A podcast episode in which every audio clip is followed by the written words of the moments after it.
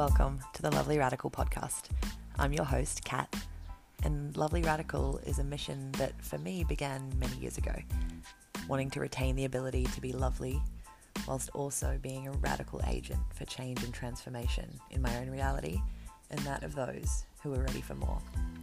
I'm a life and business coach helping people all around the world become the leaders of their own lives, a master practitioner of hypnosis, neurolinguistic programming, and something incredible called emotional change technique. I've taught around the world and for the last five years coached people across five continents and helped them remove their barriers to finding their soulmates, healing their bodies, and making ten K months or more in their businesses. Because the key, I've found, lies in our unconscious mind. Here we will discuss many things around mindset, communication, business strategy, real self-love, manifestation, language, and so much more. Many of these topics have been requested by you, and we will discuss with some dear friends of mine who may pop in from time to time. This is a no-filter zone, and some of the content may trigger you, and that's great. Did you know that our triggers are actually the pathway to our desires? And we are usually triggered by things that are unfamiliar, and that we haven't yet made sense of. And if knowledge is power, imagine if you have the wrong knowledge and that's why you feel stuck. If you're looking for ways to take this knowledge to a higher level, you can connect with me anytime and ask about L R A, my coaching academy. So step into the arena, lean into the knowledge to integrate the light and the dark, spirituality and business, and let's have some fun while we create a better life than we could have possibly imagined together.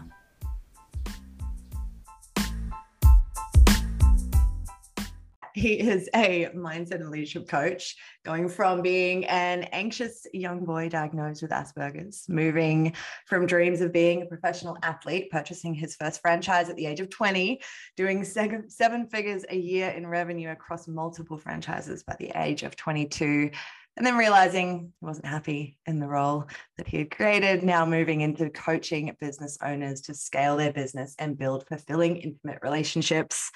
He is also the host of the Lewis Huckstep Experience Podcast. Lewis, welcome to the show. Kat, thank you for joining me. Uh, we took a couple of goes to get this rolling, but we're yeah.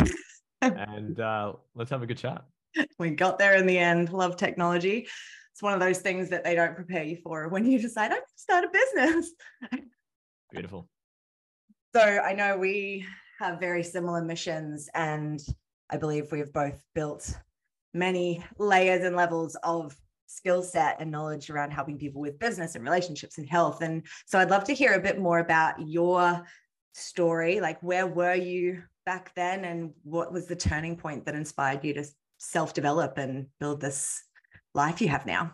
Beautiful, beautiful question. Um, I guess, I think every time you stop, you tell your story, you tell it a little bit differently. So hmm. uh, I guess the short version of it is I was, um, I, I had a lot of struggles mentally and emotionally when I was younger, from anxiety to uh, lack of consciousness, to social anxiety, to depression.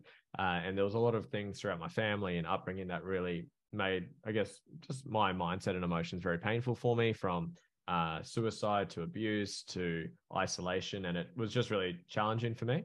But the things we go through shape us into what we love and what our purposes and what our what our um what our dreams and desires are. So it's all happened for a reason. um I was going down the professional athlete route, so it was very much my outlet. So rugby league, for anyone that understands that code, so was playing that for uh since I, I can remember, since I think like four or five years old.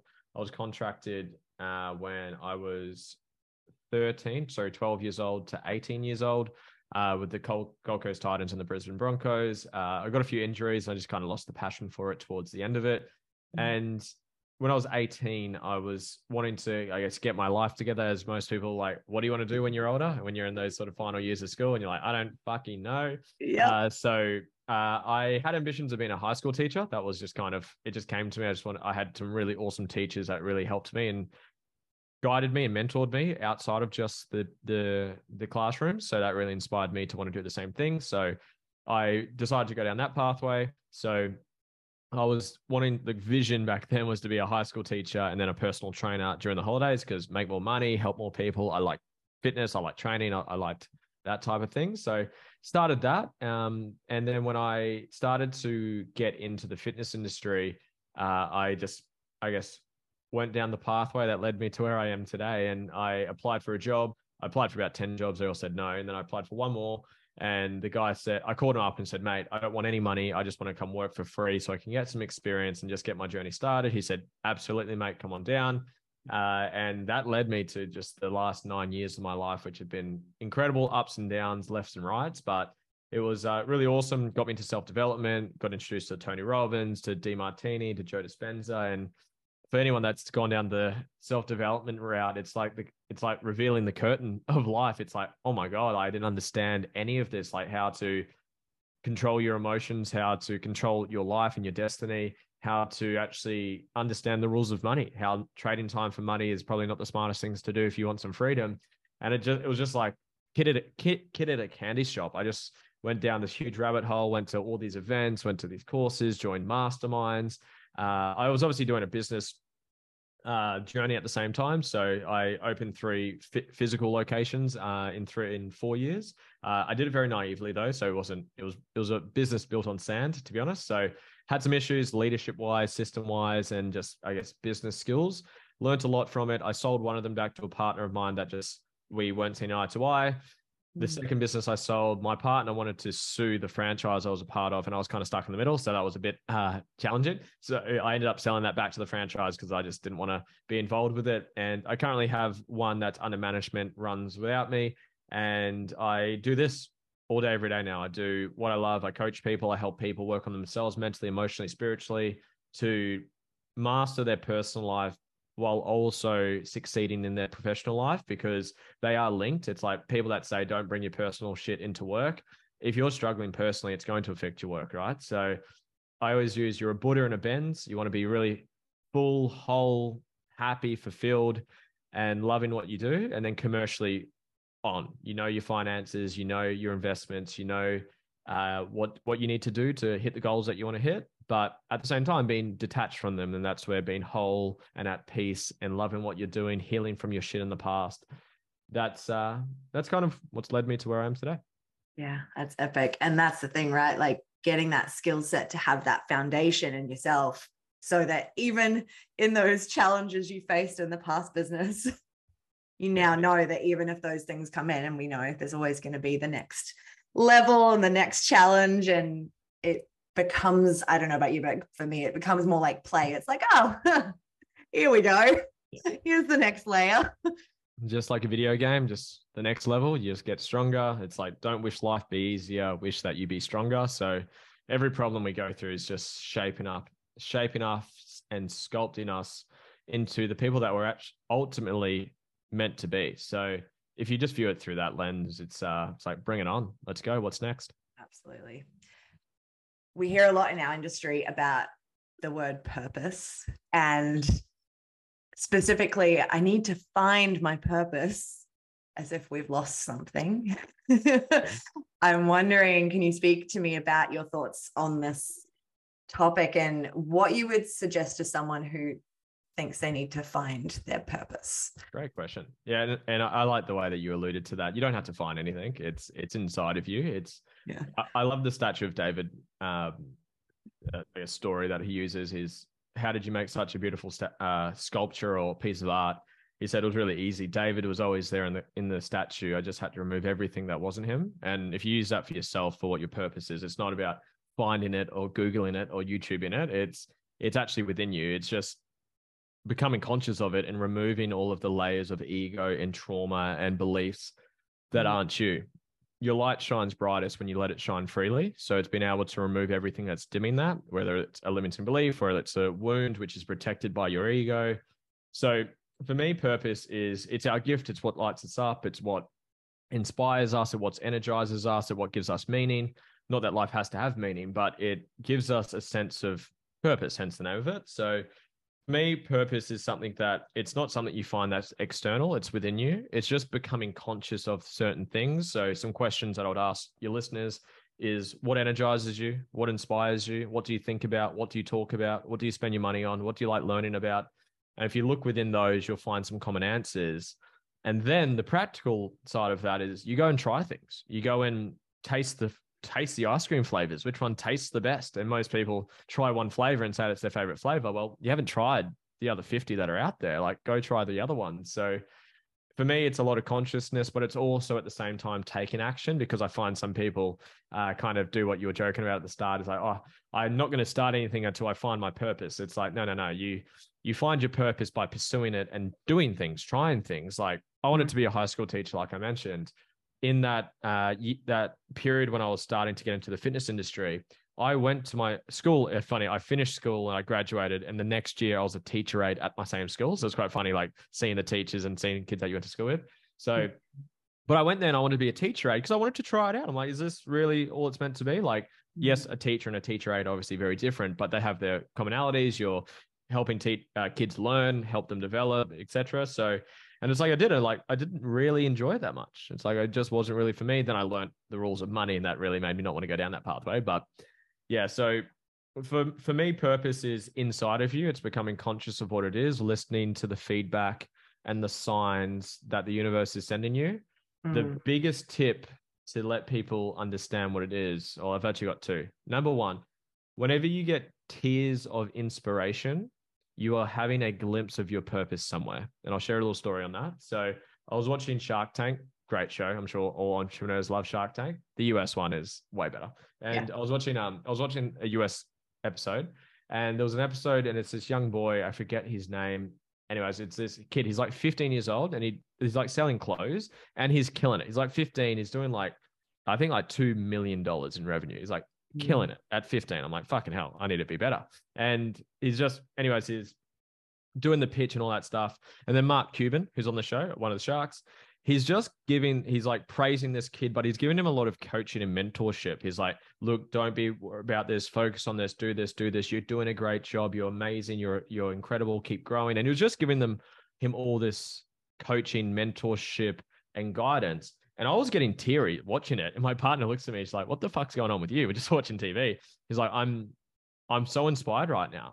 Mm-hmm. And so when you have those moments, ask yourself, what specifically is making me feel like this? And for me in that situation, it was Mark mentoring and coaching this young boy. So coaching is my purpose. Coaching is where my passions lie. So mm. find what inspires you, where you get the goosebumps, where you get the teary eyes, when you feel amazing, and find the common trend that's happening there. And within that, you'll be able to piece together, what do you love? And then set a mission that allows you to hit a, a big goal within that. And then you've got something to go chase and go build and go reverse engineer. And the second one is your values in life come from your voids in life, and your biggest value is your biggest purpose. Mm. So the question I ask my clients is, what was your biggest void and pain in your upbringing? So if you had a lot of pain around, for me, consciously, emotionally, mentally, having lack of guidance, lack of mentor, lack of someone to help me through my dad, just wasn't the dad that I needed, but he was the dad that I, I did get given, which was exactly what I needed.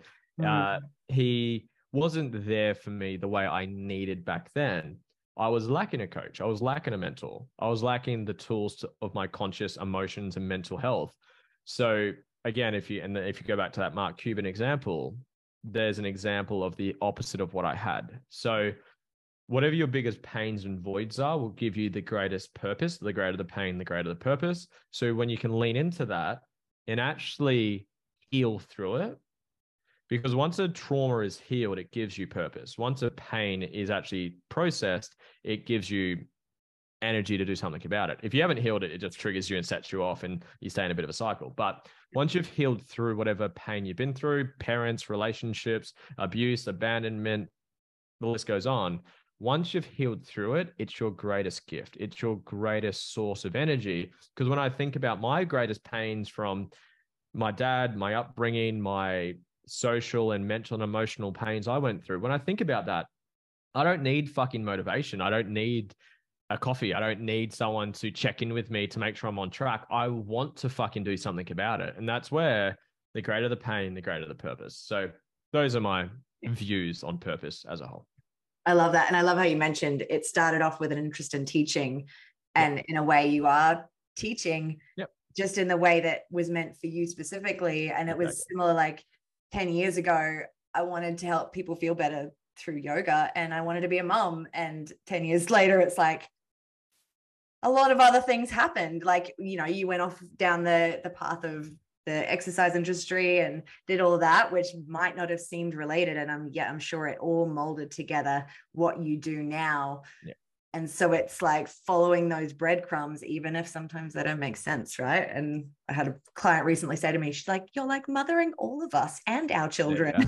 I was yeah. like, oh, okay, cool. Very, very cool. Yeah. Um, another buzzword we hear a lot about is healing, and you touched on it a bit just then, um, you know, whether it's healing from breakups or healing from past trauma or healing from sickness or mental illness or something someone did to you in the playground at five years old. And while I was on a healing journey for many years, I felt like I'd been convinced I was in this state where there was something that was broken or something I needed to fix. And in the end, for me, it was quite simple. The solutions wasn't easy. It was quite simple. So I'd love to hear what your experience has been with the concept of healing and the healing journey, um, and what advice you'd give to someone who's currently on some form of healing journey. It's a beautiful, beautiful topic and beautiful, beautifully worded as well. I think something before I even get into the main part of it is there's nothing wrong with anyone. There's nothing to fix. There's nothing broken with anyone. You're just doing the best with what you've got. And if that's not giving you the result that you want, then you want to look at changing it. It's like I've got, and the thing is, it's for most people, it's the judgment they put on themselves, which is actually the issue. Like there's nothing wrong with who they are. There's nothing wrong with the life that you live in, but you judging yourself because there's something wrong with you is actually what gives it its power. So there's nothing wrong with who you are. Your parents and you and everyone in your life are doing the best they can with what they have. And if you're not happy with what you have, you want more, you want to grow, which most people, everyone does want to grow at some level, then you look at changing for that reason. You do it out of inspiration, not desperation. Desperation can drive you. I do agree with that, but doing it out of that, I always ask, what's the, what's the fuel behind it? Like I've got clients that used to train, or they still, some of them still do because they're still healing, is they would go to the gym for two, three, four, five hours a day. And it wasn't to look great. It was because they had things they were hiding from, and their traumatic reaction was to, their coping mechanism was to go to the gym. Nothing wrong with going to the gym. What's mm. the fuel behind going to the gym? So for anyone that's wanting to work on themselves, there's nothing wrong with you. Just ask yourself, is your life where you want it to be mentally, emotionally, financially, spiritually, whatever, with your relationship, with your business? And for ninety-nine percent of people, they'll say no because they want to grow. That's beautiful. So then mm. what do you want to do? What needs to be worked on for you to improve those areas of life? And then go down that journey with that intention and that mindset attached to it, rather than, oh my God, I'm fucked up and there's something wrong with me and I'm not good enough and therefore I'm going to work on myself. It's yeah, the judgment is what actually keeps you stuck. So yeah. with that being said, healing for me, there's two books I'd recommend. Number one is You're Not Broken by Sarah Woodhouse, Doctor Sarah Woodhouse, fantastic book. And the second book is called The Breakthrough Experience by Doctor John Demartini. So I'll use the first book. So You're Not Broken, Doctor Sarah Woodhouse, there's three things that really stood out to me in that book. One is Uh, well, sorry, four things. One is trauma is unprocessed memories. And now if you just actually sit with that for a bit, you're like, that actually makes sense. Wow. It's memories that you haven't actually come to terms with and haven't processed yet. So you just sit with that, and I'll take you through a process using the other book. Then there's three things. There's trauma, traumatic reactions, and triggers. So trauma is the event that we go through. It, it's there's a formula she has in it. Trauma equals it's high levels of threat plus powerlessness, plus it was like ability to defend ourselves. So it's very survival instincts. It's like if you're a baby and a dog attacks you, it's probably going to be traumatic. It's like, I'll use a better example. You're you're two, three years old and you lose mum and dad in the shopping center. That shit can be traumatic. But if that happens to a twenty-five-year-old, probably not too bad, right? Mm-hmm. So what happens, the event itself is quite irrelevant. It's the experience for the individual that goes through it, because two people can go through an event, the exact same event, and one person develops a, a traumatic reaction, which is also known as a coping mechanism. So one person can, quote, have a trauma out of it and one person won't. And everyone's different. A trauma for someone could be social isolation. That was something for me. It could be being abused, could be being abandoned, could be being assaulted, could be taken advantage of, being lied to, be cheated on. It could be losing a loved one. Everyone's different. So uh, remember, trauma is unprocessed memories. And then you've got trauma, which is the event. The traumatic reaction is the uh, coping mechanism of how we react when the trauma is set off. And it's generally to protect ourselves when the trauma happened. So if you get something, someone calls you fat, ugly, and that's hurtful, and then you go eat food, you've just now picked up a coping mechanism of binge eating. And then whenever you feel that pain, you're triggered, you go back to the food. And then the trigger, which is the last point, is what sets off the reaction. Right. So you bit, you got attacked by a dog when you're younger, that's trauma. Your traumatic reaction was you get anxious because you're scared and you fight or flight. And now whenever you see a dog, you get anxious because it's, and it, that's the cycle.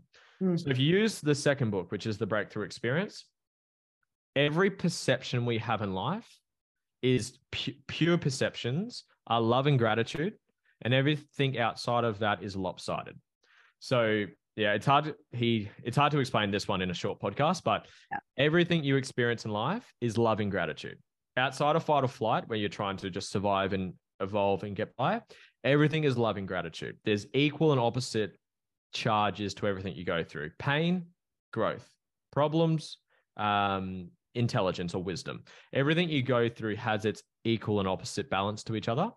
And if you're seeing something that is wrong or bad or shouldn't have happened, and you're not seeing how it did happen and why, how it served you, then there's a lopsidedness there. And therefore it's what keeps you stuck in the trauma, et cetera. So trauma is unprocessed memories. How do we process it? We learn to see how it served us. We learn to see the benefits, the balance. If you see something is wrong, you learn to see how it's right. I'll use an example of myself and one with a client. Like I struggled a lot with uh, social anxiety a lot. So anxiousness, being anxious, anxiety, social anxiety, all, um, and all variations of that. So my social anxiety has made me very aware of helping people feel safe in an environment. I do coaching, just like you. That's a fucking good skill to have. Mm-hmm. And it was gifted to me from that pain I went through. Uh, another one of the same trait, I social anxiety was a big one for me. So I'm huge on making the environment for everyone feel welcome. I've run fucking gyms for nine years and we have a community base where people come in and feel safe to come train. That's a great trait to have. That was the benefit of the pain that I went through. And until I saw how that actually served me, made me stronger, gave me gifts, I saw it as wrong and it was a trauma. So learning to heal through it, healing, and for me is processing and seeing how everything has, has it does have its purpose and has served you. Mm-hmm. So asking yourself what specifically is getting you off. Dad committed suicide, someone abandoned you, someone abused you. I had a client, actually, I was saying that.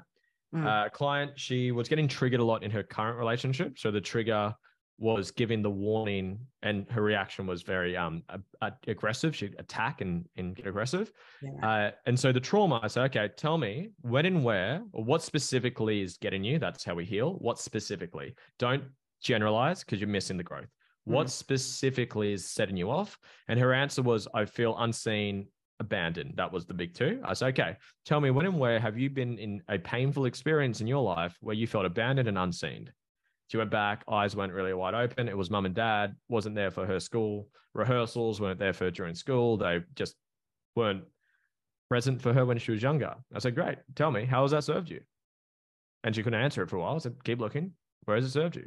How has you have you experienced abandonment made you a better woman, a better business owner, a better parent, et cetera, et cetera? And it's made her very independent, mm-hmm. very strong, not reliant on anyone else, able to stand up for herself, give her strength. And she's an independent business owner, turning over half a million bucks a year, mm. single parent, looking after two kids, goes to the gym every single day. She's very strong and independent. Where the fuck do you think that's come from?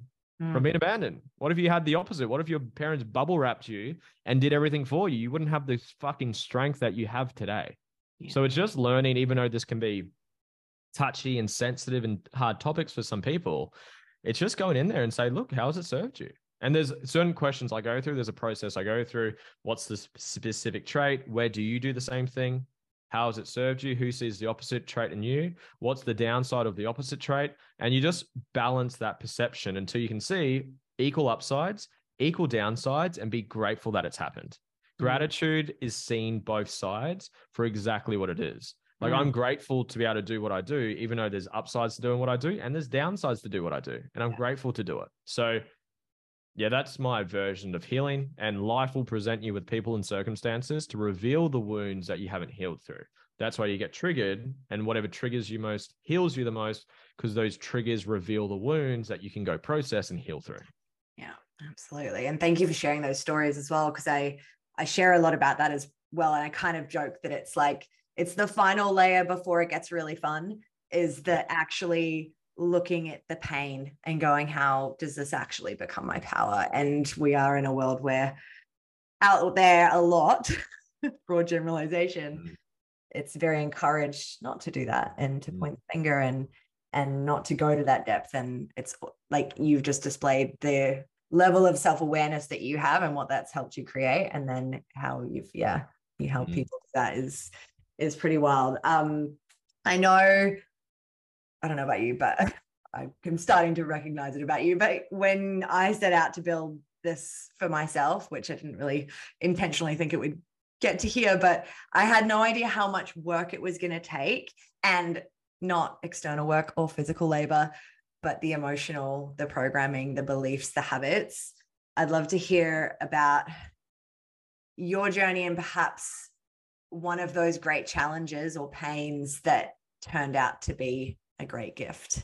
Mm. I haven't had that question, so I'll, I'll think about, I'll try to find a, a good example of that. Uh, I guess the start of that, your your whole life is a emo is an energetic expression of you. So if you've got shit inside of you, guess what's showing up in your life and your business and all that stuff. So it's always inner work. It always is. And I'm actually rereading Joe Dispenza's um, Becoming Supernatural, and he's big on this stuff. He's probably, I'd say he's number one in the world for ex- bridging the mystic and the science together. He's, he just, the science, he's got all, he's got all the research to back it up now. So for, for me, it's whenever I am working with a client or obviously working on myself, it's always look at yourself first. Like, where, why is this showing up in your life? What's the benefits of you doing what it is that you're doing? Why? And I always look within. It's driving a car with the handbrake on. People drive a car and they they they put their foot on the accelerator, goals, hustle, hustle, hustle, hustle. And then they've got a handbrake on of they don't think they're worthy. Yeah. They're not good enough. Success is hard. Money is evil. And they, so they're taking all this action, working, grinding, doing sales and doing what they're doing, but they've got this like underlying issue in them mm-hmm. that's never going to allow them to grow and exceed. I love the quote that you're being the best version of your limited self. You're trying to grow, but you've got this like glass ceiling on yourself of I'm not good enough, I'm inadequate, success is hard, I'm not worthy, whatever it may be. So I guess always, it always comes back to that. I'm while I'm speaking, I'm trying to think of a good example for me. Like, I can't think of necessarily one like climactic example of this. Mm. I actually, I'll share a funny story. Actually, I just, I did a video on this the other day. So this is a story, my, it does link into it, but I'll, you, you, you, you you'll get the point. So Uh, I was in a mastermind uh, and I'd paid a lot of money to be here. Money I didn't have. I was like, I need to learn. I need to grow. I need to learn the skills. I need to figure this shit out. Yeah. It was forty-four thousand dollars a year to do a fucking mastermind. I'm like, mate, I the business is barely making that profit. How the hell are we going to do it? But me and my business partner said, we need to do this. We need to make this happen. I'm grateful that I did it. And I'm on this table and there's like ten, fifteen like business owners, twenty years experience doing ten, hundreds of millions of dollars. I'm like this, I think I was twenty-one or twenty-two. And I'm just like, yeah, like fucking hell, here we go. Um, and anyways, and, I, and like you, how they do the mastermind, you write down your business, what you're doing, what your pain points are, what you want to work on and all that stuff. Mm. And you always get what you need, what not, what not what you want, right? So I'm waiting for like, okay, how do you run Facebook ads? How do you do leads? How do you do sales? And literally the first question off the bat, this guy who's probably about mid forties looks at me and says, what's your relationship like with your dad? And I'm like, oh, oh like, yes. Here we go. He's like, and and I started crying, like brought all this stuff up. So I guess the the story for that, um, I did a lot of healing. I've since mended my relationship with my dad. I train with him now. He actually trains at my studio, uh, which is cool. So um, the moral of the story is a lot of people get caught up with the tactics, the skills, the strategies. How do you run the magical funnel? Even though we're talking about that before this call. Yeah. And they get caught up on the skills. The skills are fucking easy. Read a book, do a course, watch a YouTube video, and you can learn any skill on the planet. It's out there. But if your psychology, your self-image, your beliefs, your your lack of purpose, your lack of healing has not been done, then you're just going to self-sabotage. You're going to procrastinate. You're going to make all this money and magically make that shit disappear because you don't believe that you're worthy of money or that your self-image of your self-worth is not high enough. So for me, it always comes back to exactly what you're alluding to, is always do the inner work. On the other side, don't use that as a bullshit excuse to not take action. You do both. You fix the plane while you fly it. You take action. You're doing the thing. You're building the business. You're giving it your best, but you're also fixing the plane, which is you. You're working on you. You're working on your beliefs. You're healing from your shit. You're learning how to regulate. You're learning the skills of how to actually market. How do you run an effective ad? How do you find your right niche? What we were talking about before. So for me, it's definitely both, but everyone says it. It's eighty twenty, eighty percent mindset, twenty percent skill set. So I just find most people lean more towards the skill set because it's more shallower. It's not as deep and personal and emotional as saying, what's your relationship like with your dad? Um, and again, you get what you need, not what you want. So yeah. yeah. So yeah, that's just one of the examples, but I'm just trying to think of other ones that came through. Like, well, I love that you, that you put that example of driving with the handbrake on and mentioning the thing about your dad, because so much of the time we are, you know, whether we're consciously or unconsciously holding on to resentments, holding on to stories about a parent from another parent, whatever it is. And I don't know about you, but I resisted starting my coaching practice for years. I was doing other businesses because I was like, I don't want to deal with other people's problems because I know that triggers all the stuff I haven't dealt with yet. And I haven't figured out how to do that. And I don't know if I can do both at the same time. Yeah. And, you know, eventually I got enough tools to be like, at least now I know how to shift my stuff quickly so that I can show up and serve. But it's such a powerful thing, I think, in any business, because as soon as I had really addressed any old resentments or pains, everything shifted, including money, which I know we're going to get to. Mm. But um, yeah, it's, there's so much power in, in the shadow or the darkness or whatever we want to call it. Yeah, one hundred percent. You brought that up. That's awesome about your dad. Um, and kind of segue on that one, like, at the end of the day, everything seems to come back to relationships. And I've seen you talk a lot about relationships online. And I have a big audience of people who have been through breakups and, and all that, you know, pain has built up or is sitting there or is limiting them or whatever. And so I have a couple of questions, one from a man's perspective and one for a, for a woman, because I get, you know, equal parts getting angry in the comment sections, I've noticed. Um, but what would you say is the biggest opportunity for women or the feminine to support building a strong relationship with a man, the masculine? That's a good question. I haven't had that question. Um, Thoughts? I would personally say a healthy masculine wants to be challenged. Mm. And I find... Um, I shared a story with a friend of mine, and he's on his healing journey too, and he's since gotten a lot better with this, but mm. I actually was presenting for his, um, his group of clients. Like, he brought me in as a speaker, and we're talking about relationships. And, uh, I just shared like an example of like me and my partner hold each other accountable. And I asked her to do that. Like, if I asked her, like, the example was like, I, I didn't take the rubbish out. And that's my role. We have roles in our relationship, and not to sexualize or generalize, to not trigger everyone. Okay. We just do, we have roles that are fair and equitable. Okay. She does some things, I do some things. And one of mine is to take the rubbish out. And I didn't do it. And she, she came to me word for word and said, I thought you were a man of your word and do what you say you're going to do. Oh. And, and I, and my ego could have said, fuck you, blah, blah, blah, blah, blah, and come back with all the excuses, but that's just my ego. That's my trauma being triggered. But a healthy masculine wants that. Mm. Thank you for holding me to a high fucking level. Yeah. So I would suggest the feminine to really, well, to go the other way as well for the feminine, is make sure that you are really embodying your femi- feminine, because I find that it's, I've, I've got interesting beliefs around the society at the moment, because the whole mm. women empowerment movement is beautiful. I love it, but it can be, the extreme of that can be like putting natural feminine women into their masculine too much, because they feel like they have to, because it's women empowerment. Like, biologically, we have our cores of energy, and and that's not male or female. You could have a masculine female and a feminine male, so it's not genders, this is energies. Mm. I don't know the percentage, but eighty ninety percent masculine is male, feminine is female, but there are obviously people that don't fit into that. Mm. So whoever's got the feminine energy, really lean into it. Be your feminine, be flowy, be creative, hang out with your circle of other feminine, whether it's male or female. Like, really embrace that, because that's what a masculine really loves. I love it when my partner is being flowy, being creative, hanging out with her girlfriends and really pampering herself. I love it when she's kicking ass and she's doing her thing and she's helping people, she's empowering people. I love that too. But a masculine really wants the feminine, and a feminine really wants the masculine. Yeah. So one, I would say challenge them, challenge your man, Chal- or again, not man, masculine, challenge your partner to really raise the standard. A healthy masculine will be okay with it and will thank you for it. They will probably get triggered because we're all healing, right? But through that healing, you'll be able to get to a point where you can handle it. Uh, but then also make sure you prioritize your polarity with your own feminine energy, doing things that really light you up, whether it's getting the hair done, going to spending time in nature, spending time with your girlfriends, whatever it may be. Just make sure you're really pampering yourself.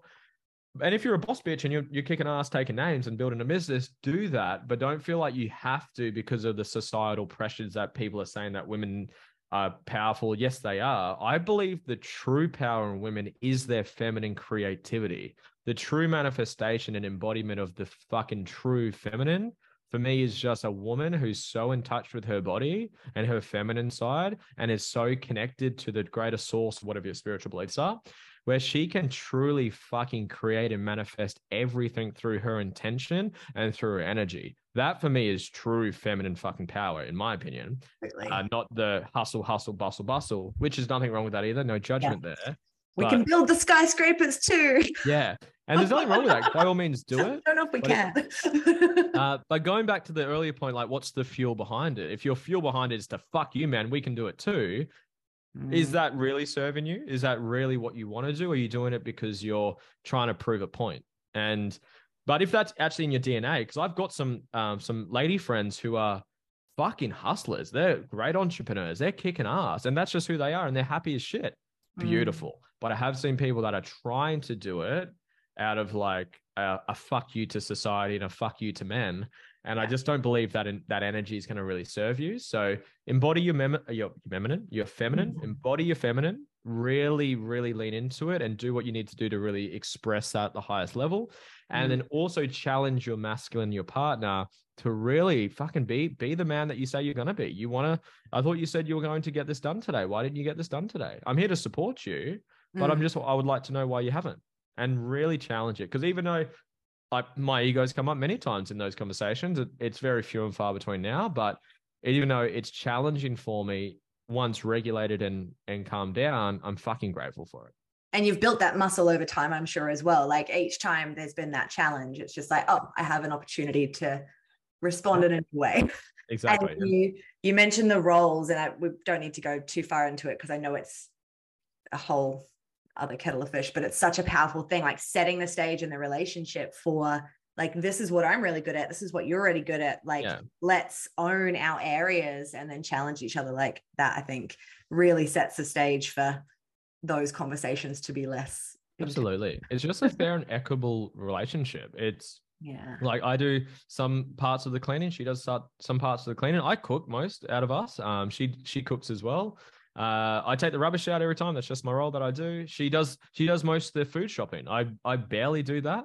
Um, I do that sometimes. We obviously, depending on life happening, we do share all of the roles, but we just have roles that fit within us. I always wipe down the benches, clean the sinks, take the rubbish out. She does the food shopping. Um, we both do a lot of the cleaning. We kind of share that role, but yeah, there's no like, I'm the man, so I do this. You're the woman, so you do this. It's like, well, what are our strengths? What are our weaknesses? It's a fair and equitable relationship. We we we also get a cleaner, so we delegate some of that stuff as well.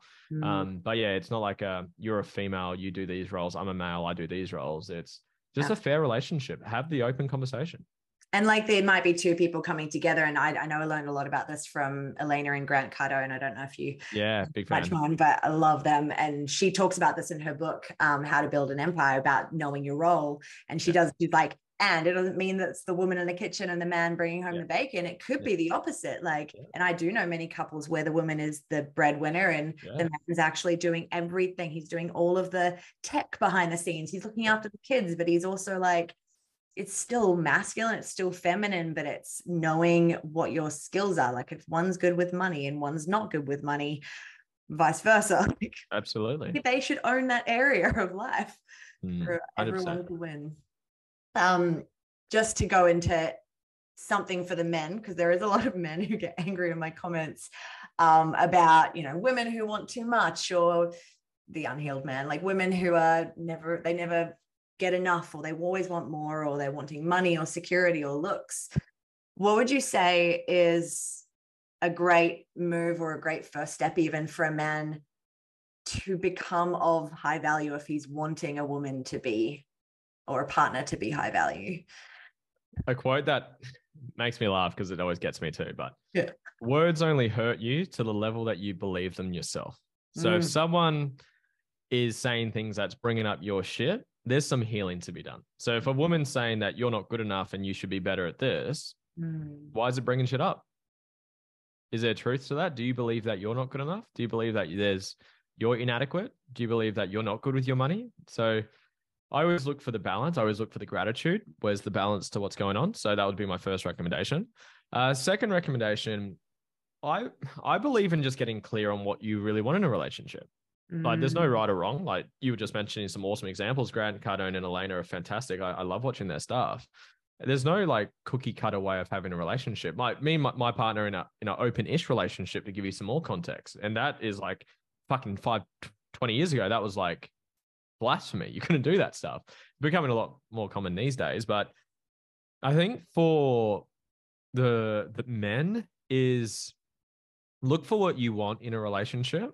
Do you want, and this, there's a pro and a con to what I'm about to say, do you want a woman that's more, I guess, uh, placid from that sense of challenging you mm. because you don't want that in life? Is it, are you doing that because you're scared of the confrontation and you're scared of the growth? That's the question I would ask. Because I was going, if I could use the example of what Georgia does to me, the insecure victim version of me would say, fuck you, I'm leaving you. How dare you speak to me like that? But the embodied conscious version, who's still got a lot, a lot of work to do. I'm still on my journey too, but the level I'm at now is able to say, you know what? Thank you so much. Thank you for the, thank you for challenging me. I appreciate that. So if you're feeling triggered or you don't like that your partner's saying, hey, get your finances together. Hey, your health is like shit. Go look after your health. Hey, you're just not satisfying me sexually, mentally, emotionally, spiritually. There's truth for you to heal and grow in those areas. I always look for the growth. But are, are you putting a square peg in a round hole? Are you actually just not compatible for what you guys are after? Are you looking, and is it the right fit for you to have, you're more of the breadwinner, like you're saying, and you're looking for more of the stay-at-home mum who's just going to look after the kids and keep the house in order. No judgment. I'm not saying feminine male roles here. Might be the other way around. So one, I would always look for the growth. And why is that triggering you? Is there truth in what they're saying and that's pissing you off? That's your shit. Go work on it. Uh, secondly, like what type of relationship do you want? Like there's um, Alex Mosey, Layla Hormozi, if you follow them, they're, they're probably another awesome power couple to use mm. as an example. I know they use the example of a cheerleader and a quarterback. So you've got a quarterback is your partner is on the field with you, and this might be business. So you're, you're doing your business careers together. You're building a business, you're building an empire together. Elena and Grant kind of fall into that category as well. And then you've got the cheerleader where, again, not man or female, but one of the partners is the breadwinner and the other partner is a full supporter. Mm. And you might have that structure. No right or wrong. There's benefits to both of those, but find the type of structure that you want. What type of relationship you're looking for? What I always do: vision, purpose, mission. Uh, sorry, values, purpose, mission, vision. So, mm. what's your vision, and what does your relationship look like in that vision? Intimacy, connection, communication, spirituality, finances, travel, health, whatever. And does this person actually fit that, or are you putting a square peg in a round hole and it's just not compatible? And that's mm. where it's probably time to move on and find someone else. Amen. Since we've talked about finances a bit, let's talk about money. Money. I know for my my whole life, but my especially my entrepreneurial journey, realizing how many layers of limiting money beliefs and blockages I had, and then learning how to address them and challenge them and change them has been so pivotal, like, and so revealing. And so, like, I know you mentioned you had this early on. So I'd love to hear, like, what has your relationship with money been like maybe earlier on? And then how, what were the things that made you go, holy moly, there's more? Beautiful question. Uh, I I I think similar to you came up from what I was hearing from some of your answers. I didn't grow up with money. I grew up without money. I grew up with, uh, I, I'm from Norfolk Island. You have to Google it. It's very small. Uh, it's a population of about fifteen hundred people now these days. It's very, very small. Uh, I remember going to my friend's house just like to play or whatever, and you wouldn't flush the toilet unless you did a number two to save water because I didn't have money for water. So I, I've come from that. I remember uh, going to school some days without food and just like, no food, try to get some food off some, some mates. Uh, I remember State of Origin uh, for footy um, and it was State of Origin night and we had like no money to like pay for like a two dollar drink there. So we'd literally like dig through, me and my brother and my dad were digging through the couches looking for like coins to buy buy a, a can of Coke or something for the footy. Um, so I'm, I've come from nothing. I'm cool with having nothing. So I've definitely come from that. Obviously that generally comes with the beliefs to match that as well. So that's definitely been a, a growth opportunity for me. Um, so I guess the, it comes back to, I guess the, the work that we're talking about before and like really doing the inner work, because it's going to be that self-limitation you've got on yourself. It's the best version of your limited self. Because if you want to make all this money, you want to start a business, you want to do X, Y, Z, but you don't believe money is valuable. You don't respect money. You believe money is evil. You believe money doesn't grow on trees, and you've got all these shitty beliefs. Rich people around are evil. Yeah, exactly. And beliefs come through stories. Like a a this, I believe this is from the same book, um, You're Not Broken. A belief is a repeated thought grounded in a lived experience. So you go, someone tells you something or you tell yourself something, and then you go through something that reaffirms that belief that you came up with. So your mom or dad or ex-boyfriend or whatever says you're not good enough. And then you get cheated on and broken up with for the partner that reaffirms that you're not good enough. And that becomes a belief. So I love money because it just comes up so often, even from like the, the, the cartoons we watch. I love The Simpsons is the best example. Is like you hear, You you hear the word money and mum and dad are fighting. Yeah. So there's pain there, argument, and you hear the word money, bills, debt. You hear just the word money. So your association with money and pain get linked. And then you turn on The Simpsons. Who has all the money? Mister Burns on the hill with the fucking, the the, the guard dogs, the, the hounds. Evil laugh and. With the evil laugh. With creepy the long laugh. Fingers. Yeah, yeah, yeah. And then that reaffirms even further that belief that money is evil. And this is all subconscious stuff, obviously, but yeah. it's, yeah, it's shining light upon that. That's where the inner work comes in. That's where the self-image comes in, the, the beliefs come into it. And yeah, you, the work does more work on you than you do on it. So as you pursue goals, you're going to attract people and circumstances to reveal those parts of you that you haven't worked through, which is the beautiful part to work through it.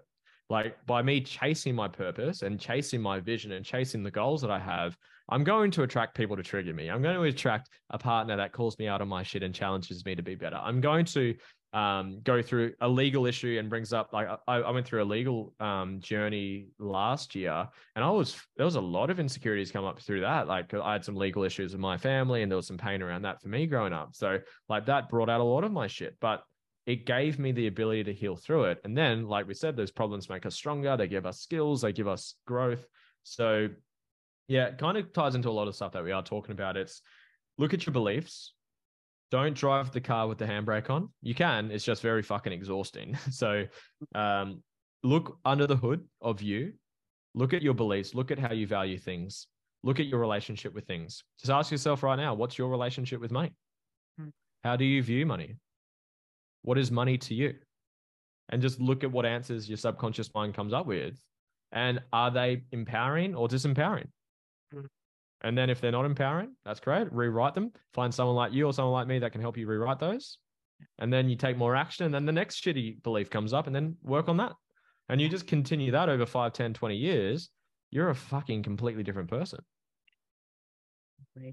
Absolutely. And yeah, money was such a fun one for me. I remember someone once asked me and it pissed me off. Like, what do you, what's the best thing money's given you? And I was like, oh, like, so like, I didn't like it. Cause I was like, what do you mean money's given me? Mm. Like money is bad. It's evil, whatever the story I was running. And now it's like the pivotal thing that I do most days. I'm just like, oh my God, I have my friends.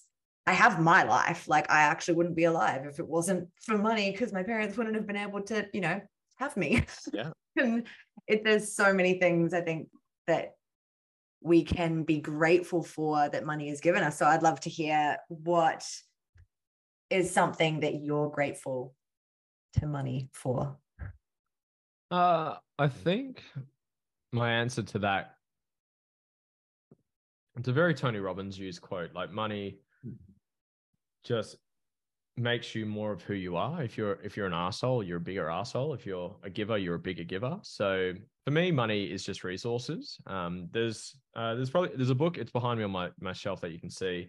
Uh, it's called Change Your Thoughts, Change Your Life by Doctor Wayne Dyer. And he talks a lot about detachment and detaching yourself from the neediness or the need to have goals, to have status, to have accumulation, to be good enough, to be loved. We are perfect exactly who we are. We came into this world with nothing and we will leave it with nothing as well. Mm. And we are everything that we need to feel full, to feel whole, to be perfect exactly who we are. Money is just the way we've set up this weird country, or not weird country, weird world that we live on, of how to exchange for goods and services and how to grow wealth. And like a thousand years ago, or longer than that, a couple of thousand years ago, none of that existed. We just foraged off the land. We just grew, evolved. Still parts of the world where it kind of still doesn't yeah. exist. Yeah, there are actually. And I, they're um, happier than most of us. Exactly right. Exactly.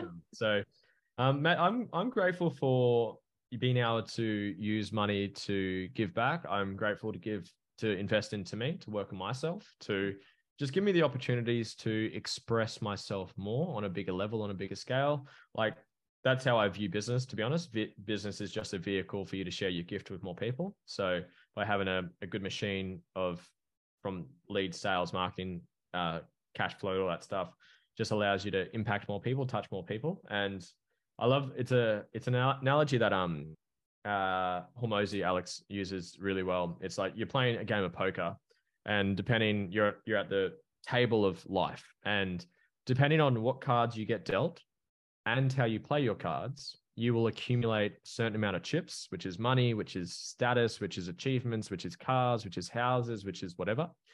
And you accumulate, and you do well, and you work hard, and you play your cards well, and you'll, by the end of it, you have a lot or a little or in between. Mm-hmm. And for one hundred percent of people, at some point, the Grim Reaper will come tap you on the shoulder and tell you, your time's up.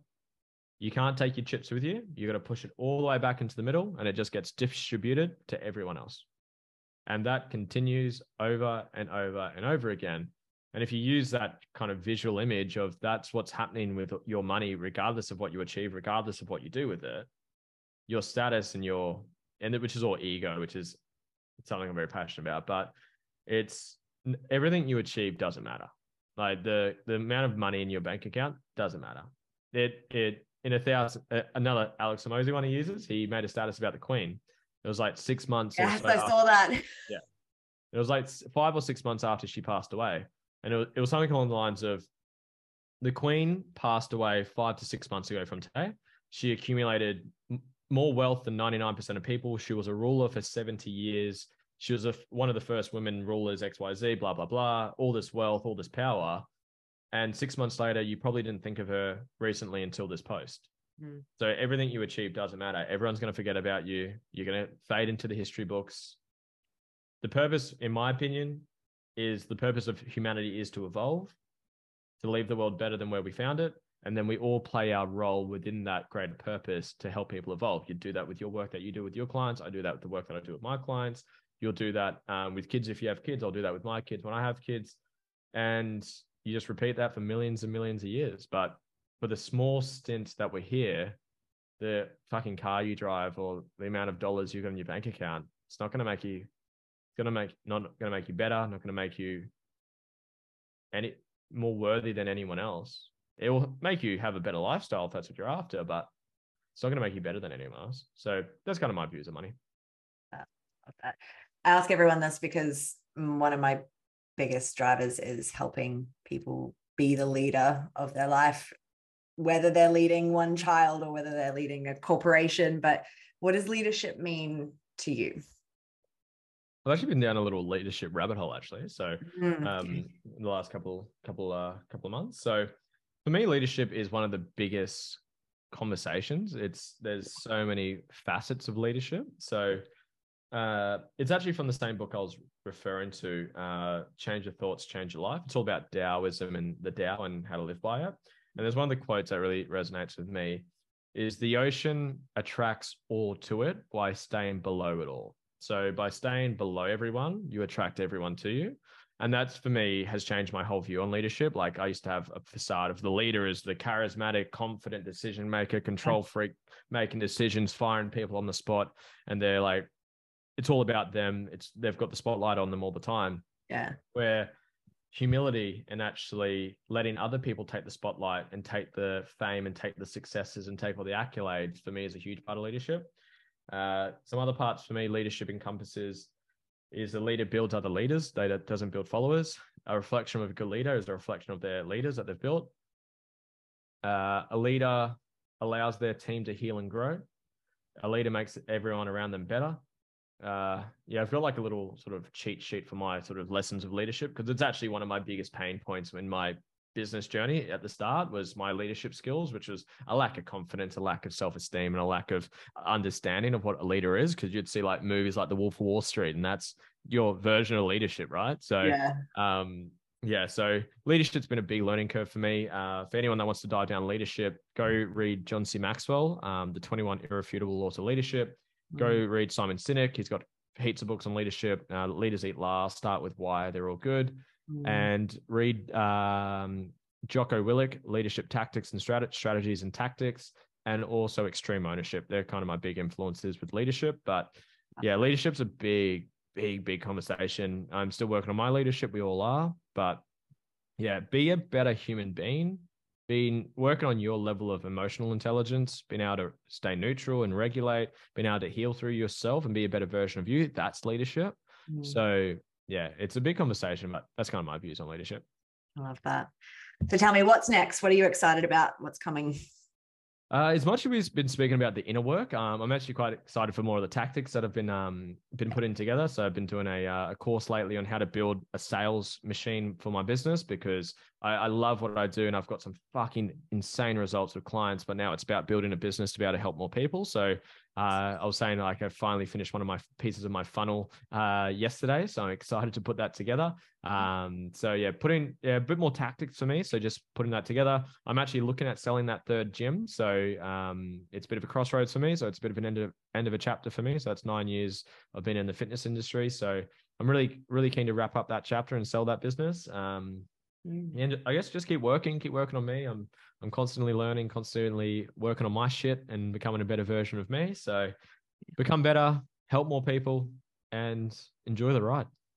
Yay. Amazing. What an epic conversation this has been. Thank you so much for coming on and sharing your stories and your knowledge. Thank you so much. It's been great. And for those tuning in at home, you'll find all the ways to connect with Lewis and myself in the show notes, and we'll catch you all next time. Thank you.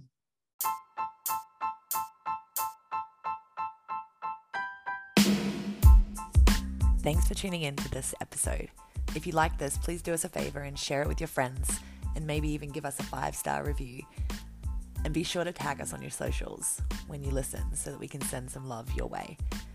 If you'd like to learn more about how to work with myself and the Lovely Radical team inside the Academy, make sure you head over to our website at w w w dot lovely radical dot net or send me a D M on Instagram for a chat. Thanks again for listening, and we'll see you on the next episode.